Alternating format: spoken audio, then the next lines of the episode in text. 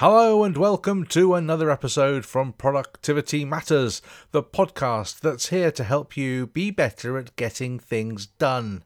If this is your first time here, then thank you so much for coming along. I really appreciate you taking the time to download and listen to little old me.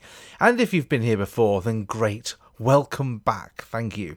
In fact, this is the last of the current series as we head into the summer break. So, in traditional fashion, I'm taking a look back at some of the season's episodes, but I'm also going to focus on my favourite apps too.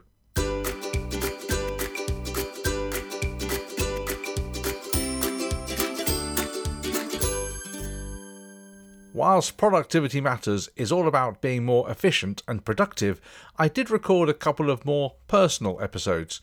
One was about SAD, seasonal affective disorder, more commonly known as winter depression, and the other one told my story about diabetes. Now, I also took a look at financial budgeting tool Money Dashboard, which has been brilliant for keeping me on track with my finances, allowing me to see what's going where and making small savings here and there, ensuring there's just enough in the bank to cover all the necessities. It's not a sexy subject. Money talk is still considered taboo, but it's important that we do still keep talking about it. On the productivity front, I reviewed a to do app called PomoDone. This cleverly integrates a to do list with a Pomodoro timer so you remain focused and on task for a predetermined time. Staying focused is crucial, and setting deadlines for getting tasks completed even more so to prevent tasks from just meandering along. But what about my favourite apps? The apps that are integral in my day to day workflow. So I'm going to talk about uh, a few of them. There's Todoist, there's Evernote, there's uh, an automation app called Zapier, there's Google Drive, and LastPass 2. So let's take a look at the first one which is Todoist.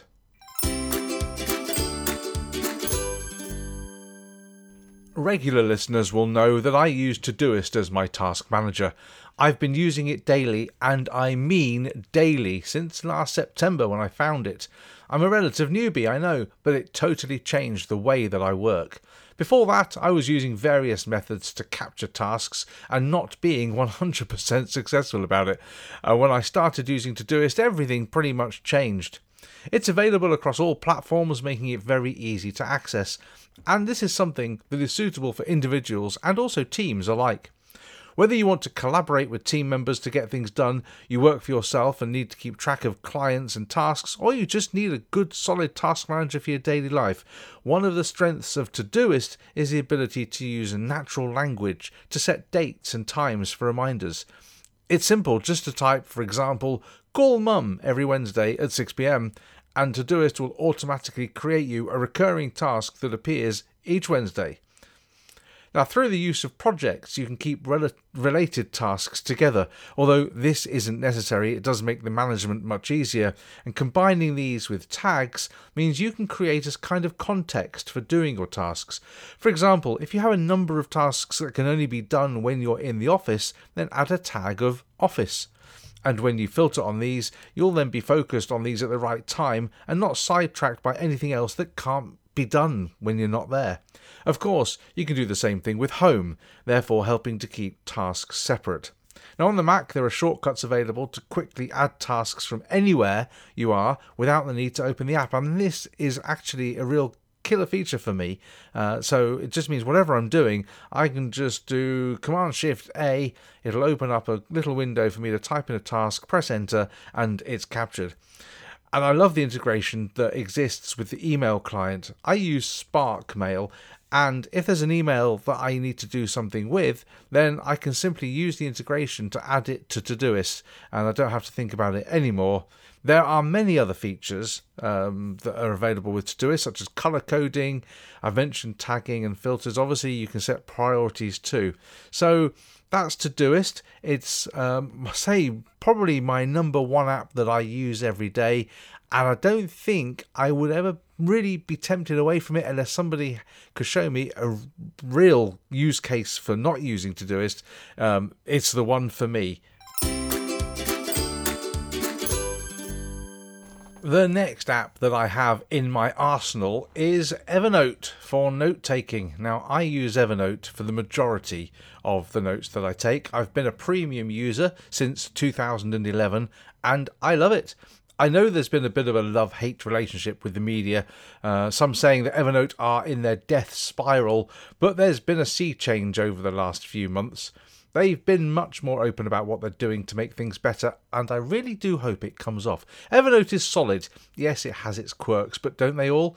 And for taking notes and storing documents, it does what it says it will, and it does it quite well too. The search functionality is simply brilliant, especially as it searches inside documents and images too, which means finding items is a breeze. Now, depending on how you set it up, you could use notebooks to store things, or you could use tags and I use a combination of the two. Notebooks provide a really good structure and keep things organized, but where the note may cross boundaries, I can use a tag to double up, and creating searches for specific tags will then bring everything back regardless of which notebook that it's in. And I use tags in the shortcuts bar too, which makes it quick to access specific notes. So, what do I use Evernote for? Well, it, as I say, it's there to capture everything, to gather ideas for this particular podcast, or to keep notes about the Cub Pack that I run, uh, to capture information from the web. The web clipper for Evernote is really, really fantastic. Um, I store receipts in there. I scan documents and store them in there. I can forward emails straight into uh, Evernote for important things like insurance documents or or all sorts of things like that. And I also also use it to manage social media posts. It's where I keep a sort of calendar and a checklist of what I'm posting. So Evernote, as my note taking tool, is my app of choice. Now, let's move on to something else, and that's all about automation.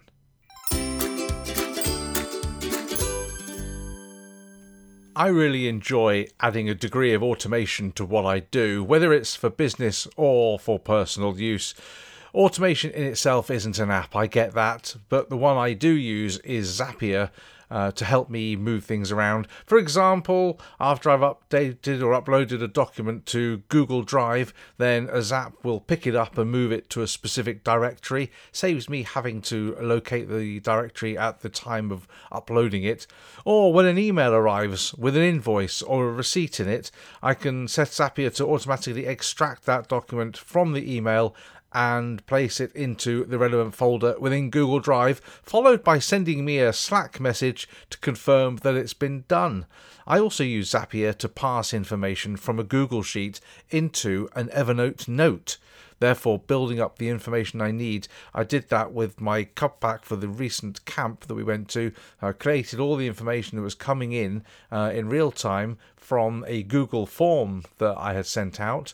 So when the spreadsheet was updated, a new line was added. Zapier would pick up that line and would append it to a note in Evernote, and therefore at the uh, when it was all completed, I had it all ready just to print out and take away. Now, some of them may be quite simple, uh, and they do take a, a, little bit of effort to set up. But when you've taken the effort and you've set them up, then it does take away um, the need to do it, and it means that you can spend your concentration, spend your time doing other things. So it all does uh, make sense in the end. There are tons of integrations you can explore, so it's worth having a look to see what Zapier could do to help you. Now, the majority of those apps can be created quite easily via a step by step process, which is you led through on the software. It's really easy. You don't need knowledge of software development, although you can make really complex apps if you need to, and there is some pretty good documentation on their website to help you out. Now, moving on to a service that I use almost daily. I have often talked about online security and the importance of taking care with your passwords and online accounts. In a recent episode, I mentioned how one of the most common passwords from accounts that had been breached was 12345. Now, this is not a safe password. It's stupid. Almost as stupid as using a birthday or a name. Hacking databases to find login details and passwords is an industry in itself, and we, that's you and me, must take responsibility for our online safety and security. You wouldn't give a stranger the keys to your house, would you? So, in an effort to offer some advice, I suggested ways in which you can create individual passwords for each of your online accounts relatively easily. You can use the three word technique to create a strong password. So let's take three random words truck, circus, computer. Okay, they have no bearing on each other and put them together to get truck, circus, computer. Now, put some of the letters in uppercase, so maybe the capital C of circus and a capital C for computer. Or maybe replace letters with numbers, so you could have truck 3, IRCUS, capital C 0, MPUT 3R. That's about as random as you can get. Use a different password for each of your accounts and you can make it really easy by using a password manager. And this is where I get on to telling you about LastPass, which I've been using for a number of years. In fact, I looked it up. I think I've been using it since 2006 and it's been it's got better over the years and it makes it so so easy to manage your passwords. First of all, it allows you to store your password somewhere safely and all you need to remember in effect is the master password to get into your LastPass account. You don't need to remember any others because they're all stored and they're all stored securely. Uh, there's heavy security. Uh, nobody can see the passwords inside uh, the password manager. And uh, also, what LastPass can do for you is create passwords on the fly as you're creating an account. You can ask LastPass to actually create a password for you, and you can make it really long because it doesn't matter because you don't need to remember it. Uh, it can change passwords for you, and obviously you can use it to manage when you change passwords. And you can have secure notes in there as well. This is quite a good one, so you could keep copies of your passport or driving license and things that you need to keep securely around uh, in case you need to. Um, and then there's security challenge to see how well you're actually performing against their algorithm of passwords. It's really straightforward to use, and really you have to see it to understand it. They do have a family product as well, which means up to six people can use the same account, which brings the cost down a little bit, and it's not expensive. Although, in fact, what would you pay for your security? LastPass is just $36 a year, which is about £28 at the current rate of exchange, £2.30 a month. And if you want the family product, then that's about £38 for up to six users. Using LastPass is really easy. It's available as a browser extension on your computer, and there are apps for iOS and Android, and it is seamlessly integrated into what you're doing. As you get to a login screen, it will magically recognize where you are and populate your login details for you. You don't need to know what the password is, you don't even need to know what your username is. You don't need to hunt for sticky notes. You don't need to look it up in the Notes app on your phone. It's just there. I can't recommend it highly enough. It could save you from being one of the statistics that are hacked due to poor security. You'll find details and a link in the show notes. Right, we're on to the last app that I want to talk about now. This is more of a service, really. It's Google Drive. Uh, for online storage, and it's here that I create the majority of my documentation for work and for play. When you create a Google account, you get 15 gigabytes of storage for free. And the storage is used by Gmail if you use Gmail. Google Drive itself, and also Google Photos. So you can store files, save your email attachments, backup photos, and um, if you need more than 15 gigabytes, you can upgrade to what's now known as Google One. I'll give you some details about that in a moment. You can store pretty much any file type, even Microsoft Office files. So no matter what the type of file it is, everything can just be stored in Drive, and because it's online, it's accessible pretty much everywhere. But it's not just about storage. You also get access to Google Docs, Google Sheets, Google Slides. They're the Microsoft equivalent of Word, Excel, and PowerPoint, as well as also forms for creating surveys, and there's lots more too files that are created in Google Drive using docs, sheets, or slides or whatever do not count towards your storage space. So you, you can get even more from your uh, documentation. And as I said earlier, whilst uh, it's an online service, you can make documents available offline so you can work on them when you don't have access to the internet. Now, all files are private until you decide you want to share them. You can invite other people to view your files, uh, to make a comment on them, or even to edit a file or a folder that you choose. It is terrific for online collaboration. Something that I did quite a lot recently, as I mentioned, camp when we went to camp, and when we were planning that, we used a Google um, sheet. It was to actually um, collaborate and work out what we were doing. Now, what does this cost? Because as I said, the 15 gigabytes is free. There is Google One, which does upgrade to two more tiers, and this is 100 gigabytes, which is a whopping 16 pounds per year. yeah, it's only 16 pounds for 100 gigabytes, and so price isn't really an issue. And 100 gigabytes is an awful lot of files. Now, I have original recordings made for this podcast, which I, I recorded in GarageBand, and also the MP3 files, and all for all of these episodes, and they're all stored in Google Drive with loads of space available. And if 100 gigabytes isn't isn't enough for you, the next tier is 200 gigabytes for just £25 per year. So, really, if you're looking for some additional storage, then Google Drive is the one I use. I've been very happy with it. No complaints from me. Okay, so I've got a bit of a bonus for you here. I've mentioned previously how I was reading and getting to grips with getting things done, the productivity methodology that was introduced to us about 10 years ago by David Allen. It's a fascinating way to work, and whilst it does take time and effort to build into your workflow, I am starting to see the benefits.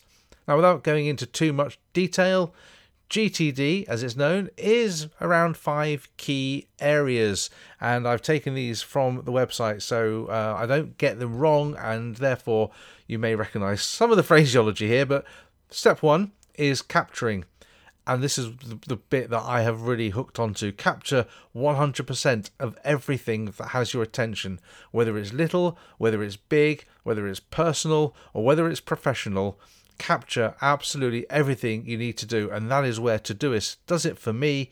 I put everything in there, and then I can sort through it. That's where the clarifying part of it comes in. Decide if it's actionable, and if you can't do anything with it, throw it away, or put it to one side for later, or if you can't do it yourself, delegate it. Uh, but that's what you need to do. So you spend a little time going through and clarifying each of the things you need to do. Then you need to organize, which means creating action reminders on your lists in your system. So you've gone through, you've clarified what you need to do. Now you need to organize it into dates, times, where and when. Put reminders on them to get them uh, sorted. Then there's the reflecting part of the process, looking over your lists frequently to determine what to do next. Do a weekly review to bring yourself current and update your lists and clear your mind. It is a weekly review. I tend to go through my to-do list on a daily basis just to see what there is, uh, but and, and I need to get into the habit of, of being a bit stricter about it. But to do a weekly review just to make sure that everything is is you've got everything and you also captured everything, you haven't missed anything out go through, go around the house, pick up all the bits and pieces that you've left lying around and put them all into your to do list. And the final part is engaging, using your system to take the appropriate actions with confidence. You know you've got everything and you can absolutely get it all sorted. By following the methodology, you can instill some formality in what you need to achieve while never losing sight of all of the tasks. Now, I'm still building the flow that works for me. There are little bits that I need to tinker with, but even in the early stages, it's made a huge difference to the way that I work.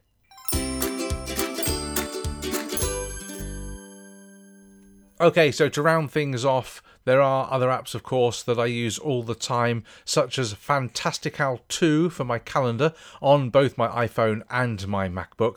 I use Buffer for scheduling my social media posts. No, I don't wait up until 2 o'clock in the morning to send a tweet. And there's Canva as well, which is an online graphic design tool, which I use to create the artwork for this very podcast, as well as any other media uses that I need. And I use Slack, the messaging and communication tool. I use that at work and I also use it personally too. And in the latest episode, I talked about constant app changing and the negative effect it can have on productivity.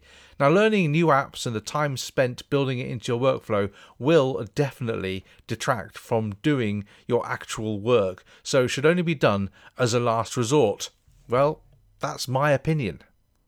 And that's it for this episode. Indeed, for the series. I hope you've enjoyed it and you've got something from some, if not all, of the information that I've imparted. Details for all of the products and the services are in the show notes. Do you use any of the apps that I mentioned? Any of them? None of them? What do you use? I will be back with a new series after the summer break, and if there's anything you'd like me to cover, then please don't hesitate to get in touch. Contact details can be found in the show notes. If you haven't already, then please follow me where you normally listen to your podcasts. Just click the subscribe button and the episodes will magically appear when they become available. Thank you very much for listening, and until next time, remember Productivity Matters.